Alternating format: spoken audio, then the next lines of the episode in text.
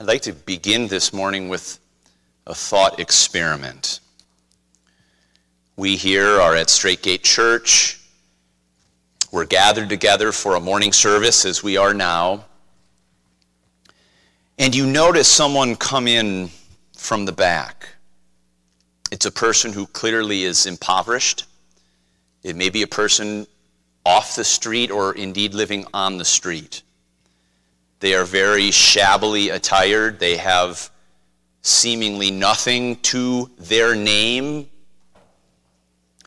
And you notice that as they walk out of the church, they stop at our offering boxes right in the back and they drop in two coins. And you notice that as they pull out of their pocket the two coins, their pocket is empty. There's nothing else that they have. And someone else has been watching that and, and they say, you know what's amazing about that? I, I know that person. I talked to them on the way in. That was the, those were the last two coins they possessed. They have no bank account. They have no piggy bank at home. They have no wallet. They have no cash reserves. What they just put into the offering box back there are the last two coins they have. They now have nothing. How would you react? You know nothing else other than that. They gave their last two coins in that offering box. No, seriously, how would you feel? How would you feel if that person came into church in that morning and said, I have to ask you a question. I need your advice. I have two coins left. Two dollar coins.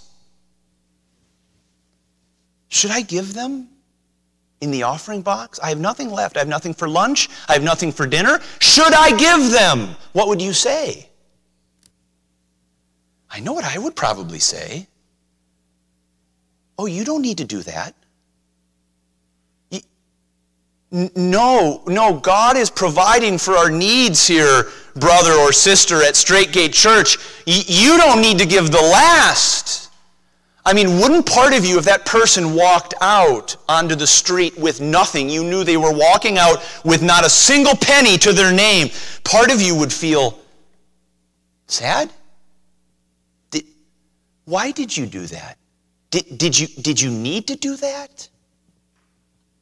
Now, I start there because, frankly, I have just told you the story of the widow's gift that Kelvin Todd read for us this morning. That's basically the story.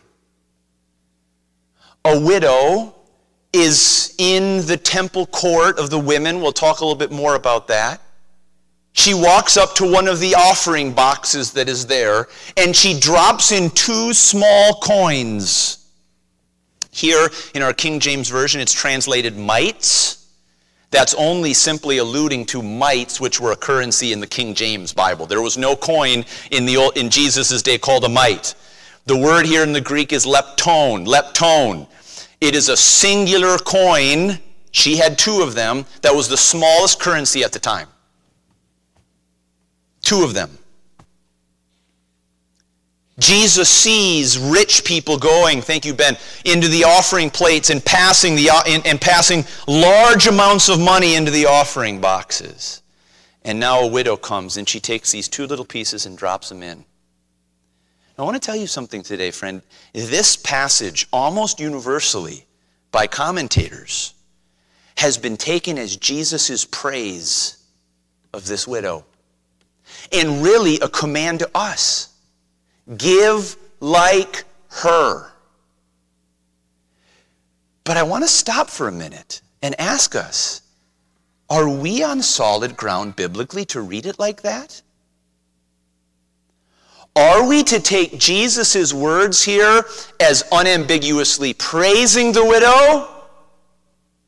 Or do we need to read this passage a little more carefully to understand perhaps what it's actually saying. I'm going to suggest it's the latter.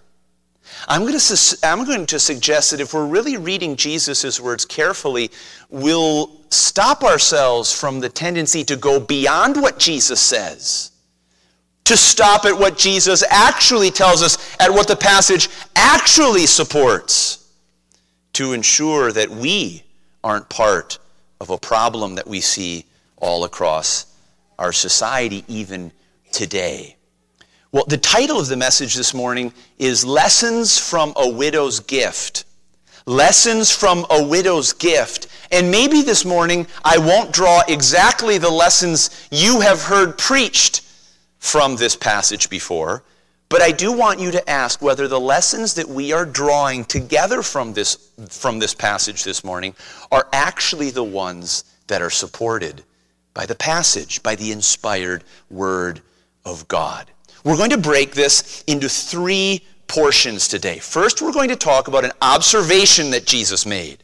Simply an observation. Secondly, we're going to look at an interpretation. How do we understand this passage for ourselves? And then, third and finally, we'll look at application. What lessons can we glean from this? Observation, interpretation, application. Now let's start with observation, shall we? And if you have your Bibles this morning, I encourage you to have it open with us so we can look at the text together. Maybe that's on your phone or on a tablet you have it. Maybe it's in a hard copy. I do encourage you to take a look if you are able so we can understand truly what this text is saying and what it isn't saying. And if you'll notice with me in verse 41, it says, And Jesus sat over against the treasury. Now, we've been working our way through Mark chapter 12, through the whole Gospel of Mark together, and we have been focused now on Jesus entering Jerusalem a week before he dies. And we are now tracking Jesus in the last week of his earthly life, the last week before the cross. And we see him, we've already seen him come into the temple the large court of the Gentiles that even Gentile people could come into. And he clears out the temple. He drives out the money changers. He drives out the animals. And he is condemning the religious system of his day that was really robbing people blind. He said, This house, my father's house, my house, is to be a house of prayer, but you speaking to the Jewish religious leaders, you have made it a den of thieves. You've, played, you've made it a place to rob poor people and worshipers blind. He's already cleared out the court of the Gentiles. Then we saw over the last several weeks that the religious leaders are now putting him on a kind of trial they are trying to condemn him to show him that, to show the people that he can't be the real Messiah. He doesn't know his Old Testament well enough. He doesn't know theology well enough. He doesn't know doctrine well enough. And Jesus is just swatting away the objections one after another. And ultimately, they find themselves on trial. Because as we looked at last week, Jesus turns his searching spotlight to them and he illuminates for everyone all their dirt, the dirt all over their carpet. Listen to what he says. In verse 38, he said unto them in his doctrine, Beware of the scribes, these religious leaders, which love to go in long clothing and love salutations or greetings, respectful greetings. You, you great one, you teacher, you rabbi. Oh, they loved that when people called them that. They loved the chief seats in the synagogues, to be sitting up in front of everyone and to be seen in a very prominent place. And they loved the uppermost rooms at feasts, in the social wedding feasts of the day. They loved to be at the head table, to be recognized. Notice then he says, which devour widows' houses, and for a pretense make long prayers, for a show. They're hypocrites these shall receive greater damnation. So now Jesus is in the temple. And now we see in verse 41, Jesus sat over against the treasury and beheld how the people cast money into the treasury. Now, what's going on here? Well, historians and commentators tell us that Jesus was now in the court of the women. The court of the women. Now, you need to understand something a little bit about the temple. Imagine with your mind's eye just this massive courtyard structure. This is the, the entire temple, filled with beautiful colonnades, pillars going up high into the sky. Just this amazing structure, beautiful building, one of the marvels of the ancient world. And this massive courtyard in this building, open to the air, has a court of the Gentiles. That's again what Jesus drove the money changers and the animals out of. Anyone could go into the court of the Gentiles. It was the open public courtyard. But then in the middle of that courtyard, there's a smaller courtyard. That's really the temple proper. And there were signs that would say, Gentiles not allowed past here. Gentiles could not go into the temple proper. But you would go up these stairs, a, a, a, staircase, if you were a Jewish man or woman, and enter into what is called the court of the Gentiles.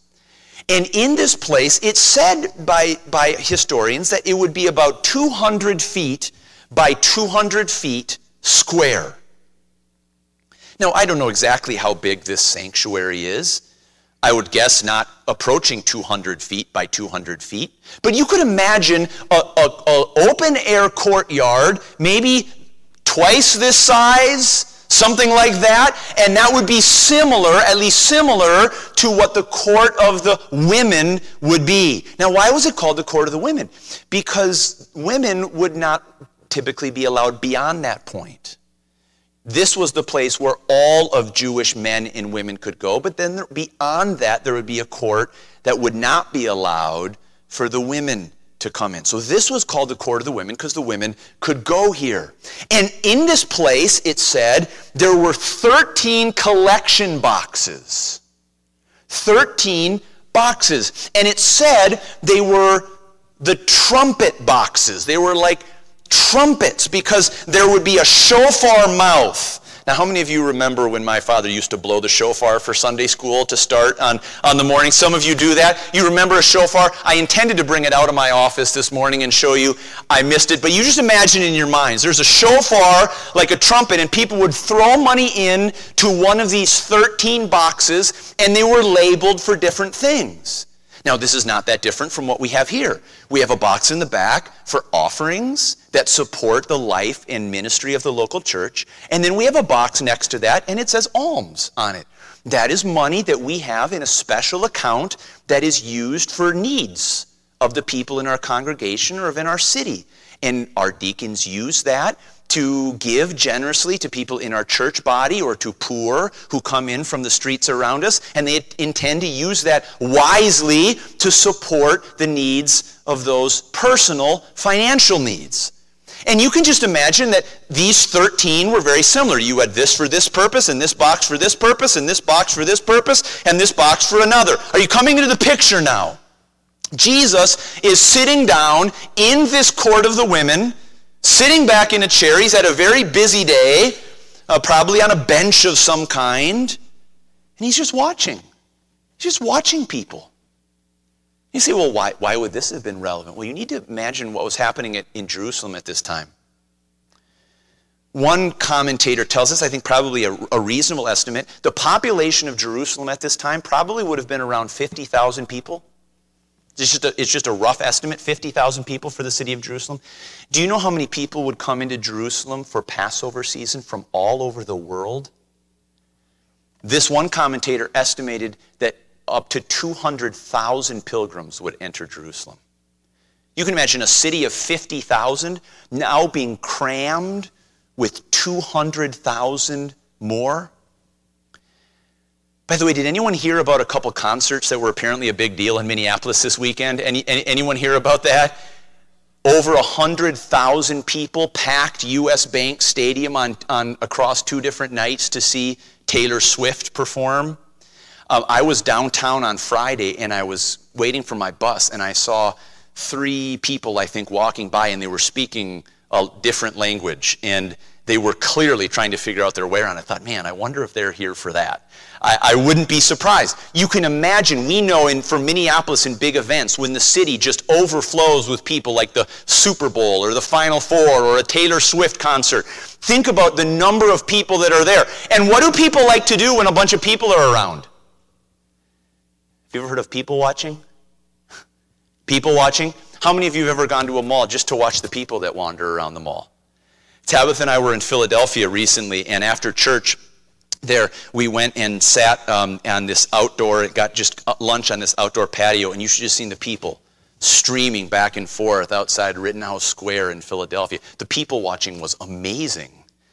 And here jesus is just people watching. That's what he's doing. He's sitting down on the bench. He's just watching. And he probably wasn't the only one because you can imagine the spectacle. Rich people were coming in. They were out of towners there are people, we remember in the book of Acts, the, the, Ethiopian eunuch who came in, he was coming to Jerusalem for worship. You can imagine these wealthy people from all over the world in Passover season, and they're pulling out big sacks of money, and they're pouring it into the trumpet box. And what sound do you think that's making? Clunk, clunk, clunk, clunk, clunk, clunk, clunk, clunk, clunk, clunk. And you're just sitting there and you're just watching, wow, look at, look at how much he gave. Wow, she gave a lot. And as Jesus sits there and watches, he sees, notice what it says, and many that were rich cast in much. How much? He doesn't tell us, other than it was a lot. And then notice, and there came a certain poor widow.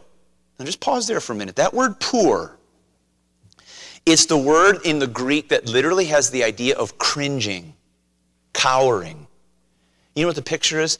The picture is of someone who is poor enough to be a beggar. Like someone with their hand out and kind of cringing. Cringing poor.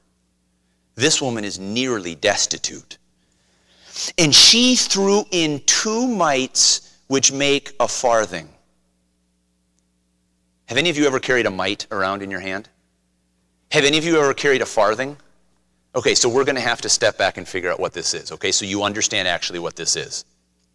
Again, what I said, this coin was the lepton. It was the smallest coin in circulation, I understand, in Israel at this time. It would be like our penny, the smallest amount that we can carry. And Mark tells us that two of these coins made a farthing. Now, do you know why? Because actually, here in, in the Greek, it is what we would say is quadrant. Quadrant was a, a, a, a, coin that the Romans would have known. remember, we talked from the very beginning that Mark was writing this book, this gospel, likely to people in or around Rome. And so he had here a Roman rule of money so that people would say, oh, I get it. Okay, that's like a dime. Two of these equals a dime. Okay, I get it now, thanks. But you say, well, I don't have any idea what a quadrant is. What, what on earth is that? So, so, so here's the idea. The idea is that this coin would be about 164th of a day's wage. The quadrant, the farthing that's described here, about 164th of a day's wage, a denarius, which would be an, an ordinary day's wage. You say, okay, well, how am I going to think about this? Okay, let's break it down. Let's say you make $15 an hour. $15 an hour. At a day's wage, you would be making how much? Eight hours a day? 120 bucks. Okay? Do you know what you'd be looking at just roughly? One of these coins, one of these leptone would be about a dollar coin. Does that help? You make $120 in a day if you make $15 an hour and about $1 of is a $1 coin. So uh, just a good rule of thumb, I'm not telling you the only way to think about it, but just a reasonable rule of thumb is that this widow walked in with $2 coins, two $1 coins, and dropped them in to the offering box. Okay? Does that help clarify here what we're talking about here? And notice something. Jesus called unto him his disciples, verse 43. What an interesting thing. Jesus is watching all the rich people throw in money. He doesn't say anything. But now she throws in the money. He says, Hey, guys, gather round. Team meeting. Huddle.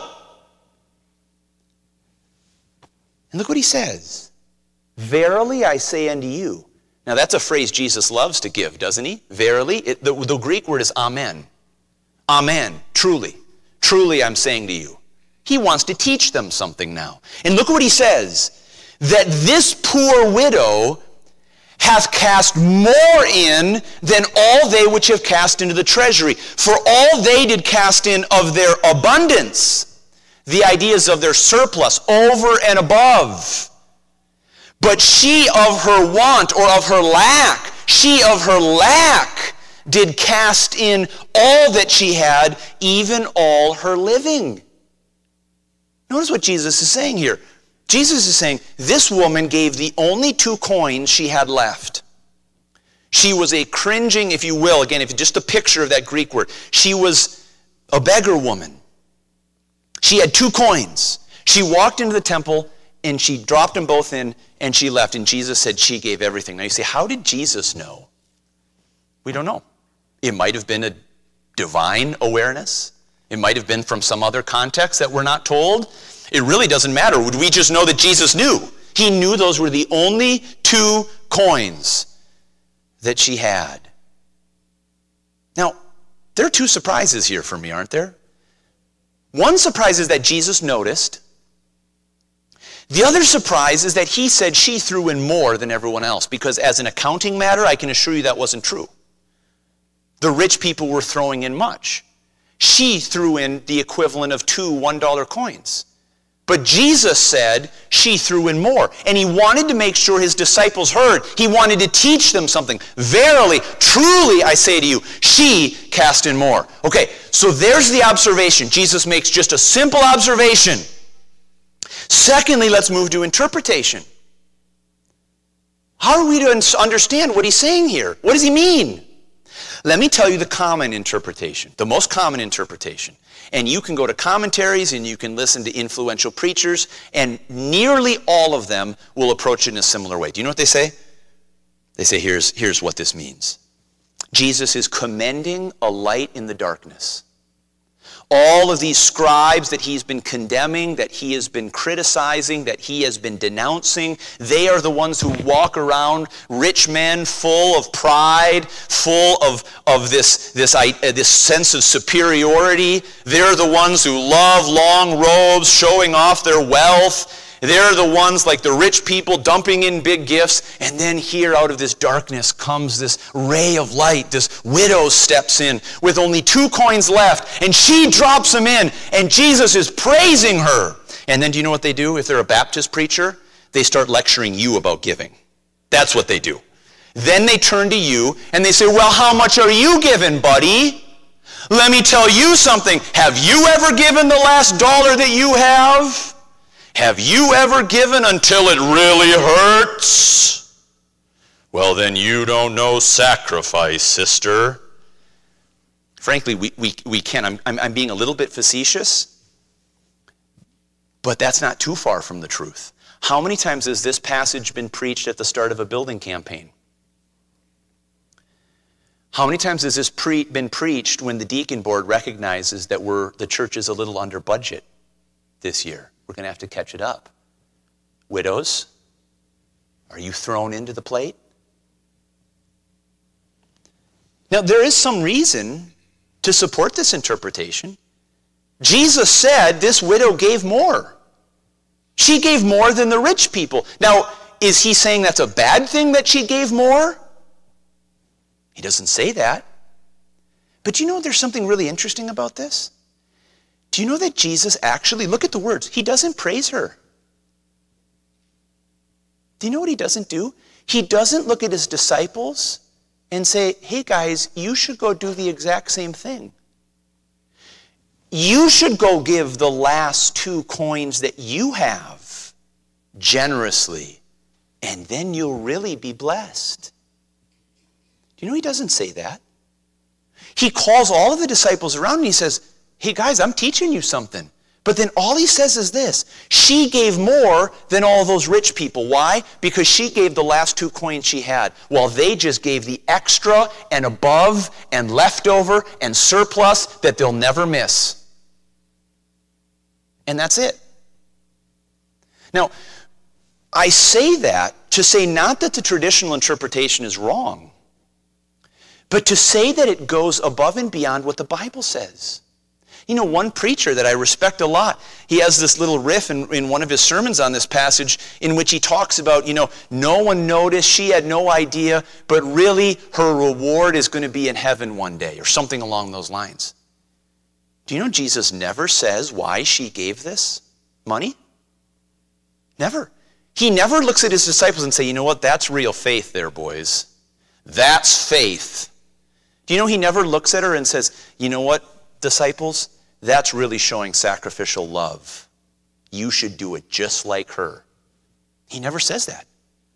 All he says is, "She gave more." So be careful when you immediately begin going assuming this was a gift out of faith, a gift out of love, a gift out of devotion to God and sincere worship, you're, you're saying more than the Bible says. Be careful. So you say, well, what's another interpretation of this? Well, look at the context. Will you look with me in verse 40, the verse before Jesus begins commenting or be, begin the passage in verse 41. Notice what Jesus says of the scribes. Do you see anything having to do with widows in verse 40? Anyone? What does it say about widows?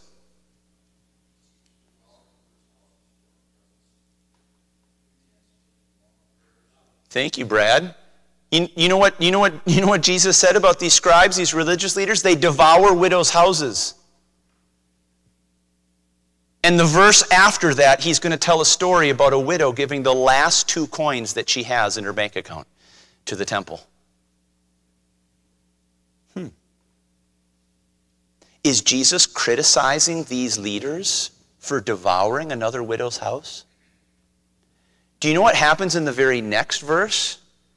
Look at after this story, chapter 13 and verse 1. And as he went out of the temple, one of his disciples saith unto him, Master, see what manner of stones and what buildings are here. And Jesus answering said unto them, him, Seest thou these great buildings? There shall not be left one stone upon another that shall not be thrown down. Jesus is sitting in the temple, and here this woman is financing the temple and its ministry. And the very next verse, Jesus is going to say, this temple is going to be cast down so not one stone is lying upon another. In one verse before, the immediate verse before, Jesus is saying, These scribes devour widows' houses. And in the very next verse after it, or the two verses after it, Jesus is saying, This whole building is going to be knocked down as a sign of God's judgment. Now, that should give us some pause, shouldn't it?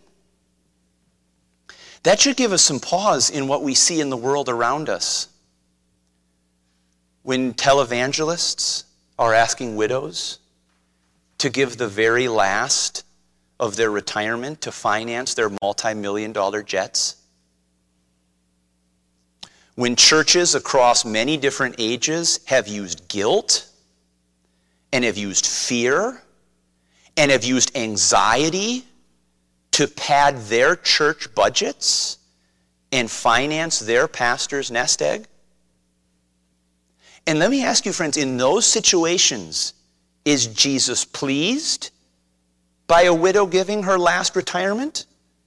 Or is he displeased? What do you think? I think Jesus is looking at these televangelists today and saying, You will receive greater condemnation for devouring widows' houses, for your selfishness.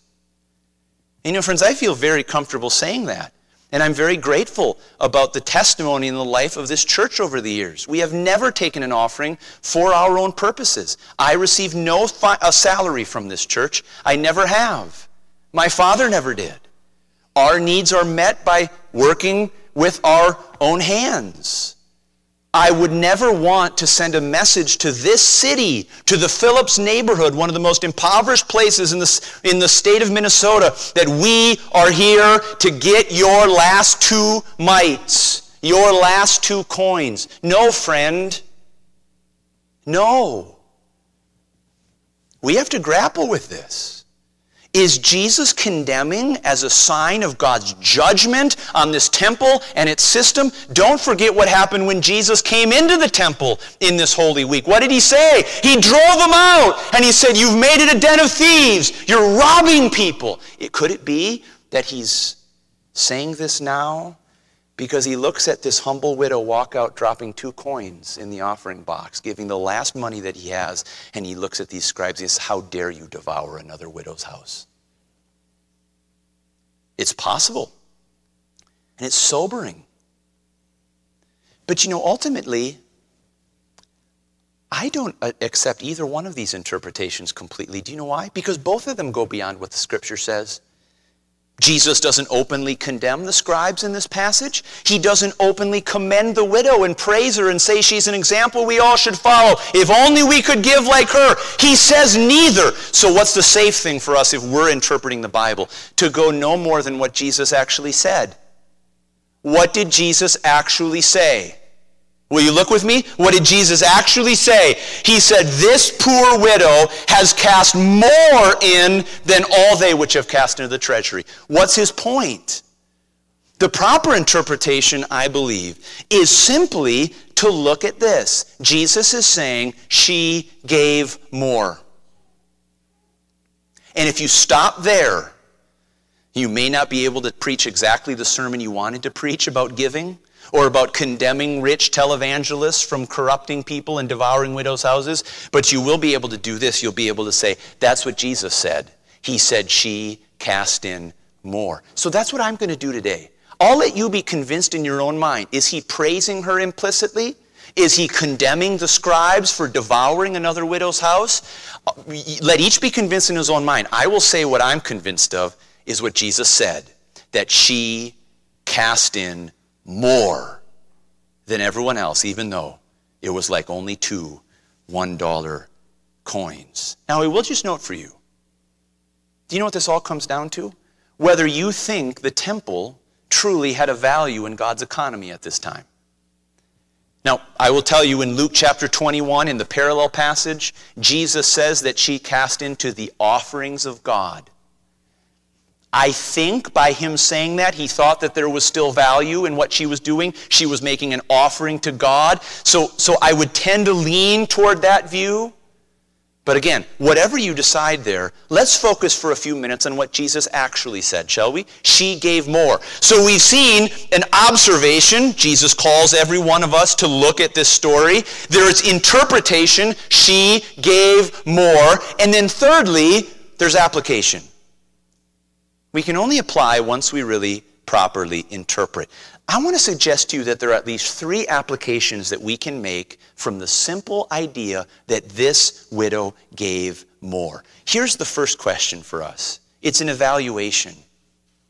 An evaluation. To what am I giving? To what am I giving? Now, here's what I draw that from. Jesus doesn't say whether this was a good gift or a tragic gift. He doesn't tell us whether we should do like her or whether we shouldn't do like her. He just says she gave more. Now, why did he say she gave more? Because Jesus is looking at her gift not in the computation, in the calculation of this gift, in the total amount of the gift. He's looking at the cost. And that's what he says matters. What determines whether your gift is really big or really small? It's not about how much you give, it's what it costs you to give it. Do you get that? Any of you have been in a relationship know this. When someone gives you a gift that has absolutely no effect on them, you tend not to value it very much. You say, well, you didn't need to put any thought into that. You didn't need to put into any, any, any money into that that you'd ever miss.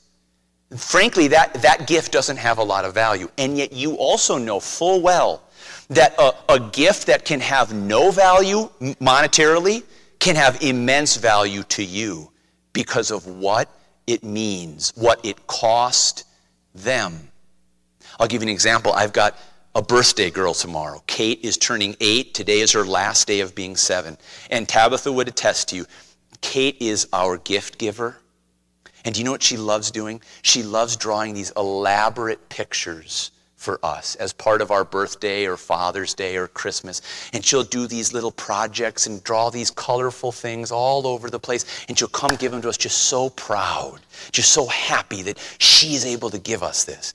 Do you know that piece of paper has, has zero monetary value to it? She didn't give me much when she gave me that paper.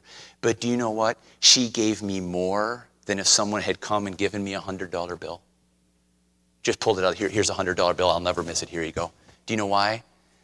Because someday Tabitha and I are going to look back on those and we say, we remember how much that cost her. We remember what this meant to her. She sat there slaving away at this gift. This cost her so much. This is precious to us. That's what Jesus is saying. It, it, it, she gave more. Why? Because it cost her more. And these rich people who went in throwing dollar after dollar after dollar, clanking, clanking, clanking of all these coins, people stopping and looking, whoa. He doesn't criticize them for giving a lot. Why would he? Is it a bad thing to give a lot of money if you got a lot of money? Of course it's not. He's not criticizing them. What's he saying? He's saying they're never going to miss it. They're never going to look at their bank balance and say, whoa, where'd that money go for the temple? I needed that. No, Jesus said, just said, she gave more. It cost her more. That's true. So the question for us is, what are we giving to? What are we giving to? What are we giving more to? I remember Jesus' words in Matthew chapter 6. He said, Seek ye first the kingdom of God and his righteousness, and all these things shall be added unto you. You know, friend, if you have the ability to give by what it costs, you better make sure you're giving to the right thing. Because if you're giving to things that are a waste, what is precious to you, you are losing much. You know, I think about this with my time. Time is the most precious resource that you and I have because it is ultimately the only thing that has a, def, def, def, uh, a definitive end. You and I only have so many days left in this earth. You and I have only so many hours, and God knows exactly when, how many hours you have left in this earth, how many minutes, how many seconds. It's a scarce resource. We are paying in our time every moment. What am I giving it to? What am I using that scarce resource with? You know, this phone sometimes convicts me because I get a little notification, weekly screen time. You ever get those? Weekly screen time? And I look at it and I say, ugh. This week I, I, I, I spent a valuable amount of time on, frankly, not a very valuable activity what are we giving more toward? You know, for some of us, it would be wise to go to our bank accounts and to really just do an honest assessment. What am I really giving my resources toward? Is it toward the kingdom of God and his righteousness? Or is it to something else? Now, I'm, I'm pleading with you. I'm not trying to put in, a, in a, for a single minute wrong guilt on you. Do you know what it means to seek first the kingdom of God? Is to take care of your family and to provide for their needs. Because First Timothy says that if a man doesn't care or provide for his own household, for his own family, he's worse than an infidel and he's denied the faith. I'm not telling you to go take the, the bread that's destined for your children's mouths and come and drop them into this offering place. That, that would not be for the kingdom of God. Take care of your family. Take care of the important things, the important people in your life. But remember, above all, is it for the purpose of the kingdom of God? Are we giving costly amounts to Him? Let's make sure that what we're giving most to is what most, what matters most to God.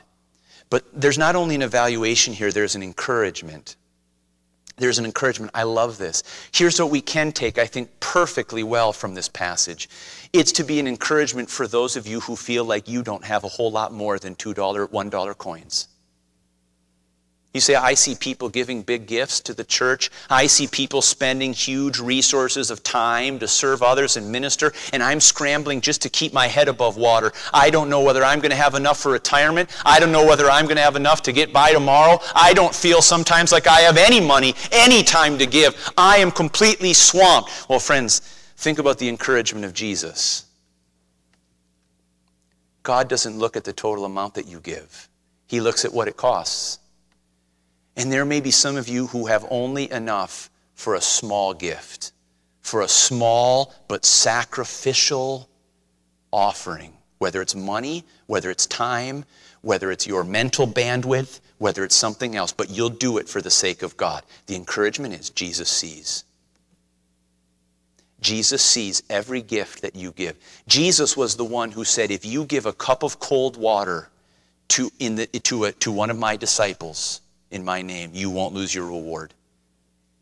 If he sees you giving out a cup of cold water because you love Jesus, I think he sees you putting a dollar into the offering plate, or you, you're picking up the phone when you're busy and calling someone who needs encouragement, or spending a little bit of your time to invite someone over as a, a, a, a matter of hospitality for dinner, even, even though it's putting you out. He sees your sacrifice, he sees what it costs you, and he recognizes it. He saw what this woman did. But do you know it's also an encouragement in maybe another way? It's an encouragement in a convicting way for me too. It's to say this if he noticed that the widow gave more than the rich people, do you know what he's kind of saying to the rich people? Don't take pride in how much you give if it didn't cost you anything. Don't look at how much, if God has blessed you with much, you say, Well, did you see how much I gave to the church this year? Thank you. Thank you. God bless you for that. But the question is, what did it, what did it really cost? What did it cost? And for those of you who are here who God has given you much in earthly resources. Your retirement is taken care of. You do not daily wonder about where your resources are coming from. Let me challenge you today. What are you doing that costs you to give to the kingdom of God? It doesn't even have to be money. It might be time. It might be something else. But let's make sure that we are showing our love and our worship for God by giving what costs us, not merely by what doesn't. You say, well, what might that mean? It might mean that you're not going to go out for dinner this week. You're going to save what you would have done and you're going to give it generously to someone else. You're costing yourself something. Sometimes we may need to create that cost, create that sacrifice in ourselves in order to live out a life of love and of faith toward Him. Whatever that is, let's make sure that we're walking in that way. Listen to what 2 Corinthians 8 says in a wonderful passage about giving. Here's what Paul says For if there be first a willing mind, it is accepted according to, to that a man has, and not according to what he has not. Do you understand what he's saying there? He's saying if, if your mind is ready, you're not doing it out of compulsion. You're doing it as a cheerful giver. You're ready to, to give generously. He says, do this. God accepts it by what you have, not by what you don't have. You see that? If you're impoverished today, God is not looking at you and comparing you to what someone who gives, who has a lot to give. He's saying by what you have. That is the measure. That is the value to Him. So let's stop comparing ourselves. I gave the most. I can hardly give any. No, that's not how God acts. That's not how God operates. God sees by the cost of what it is to give. One more thing, and we'll close. There's not only an evaluation for all of us, not only an encouragement, but thirdly, there's an example. Friends, do you know this was the last week of Jesus' life? This was probably either Tuesday or Wednesday. He died on Friday. Do you think it was on Jesus' mind what he would be doing when he went to Calvary? Jesus paid it all. I wonder if that was in his mind as he saw this widow stepping up with her two last coins, placing them into the offering box. If he said, God, you know, my, fa- my Father, you know that I'm going to be a living sacrifice. I'm going to give it all. I'm going to pay the very greatest cost. You know 2 Corinthians 8 says? We know, we know the grace of our Lord Jesus Christ, that though he was rich, yet for your sakes he became poor, that you through his poverty might become rich. We know the grace of our Lord Jesus Christ. What does Philippians 2 say? Being in the form of God, he thought it not robbery to be equal with God, but made himself of no reputation. Do you know what that word literally means in the Greek? He emptied himself. He emptied. What did he empty himself of? He gave all of his glory, his divine Shekinah glory. He gave it all. He gave all of his reputation. He was despised and rejected of men. He gave all of his earthly comfort. He was homeless, going around as an itinerant preacher from place to place. He gave all of his social standing. He hung naked, brut- brutalized, beaten, dead on a cross. He gave it all. Why? He gave himself as an offering to God because he loved you, because he loved me. We know the grace of our Lord Jesus Christ. And ultimately, above all things, friends, I preach this message this morning not so that you'll walk past those offering boxes in the, in, in, the, in the back and feel a little guilty to put in a little more. That's not why I'm doing this. Above all, I'm asking you this do you know the love of Jesus Christ for you? Do you know, have you accepted that He gave it all out of love for you? And therefore, He says, Accept me, receive me, believe on me. Once you know that kind of love, once you know that kind of grace that gave it all, you'll be encouraged and you'll be challenged to, to live out the same example of being willing to take steps and gifts that are costly to you out of love for God and others in a way that Jesus will not miss.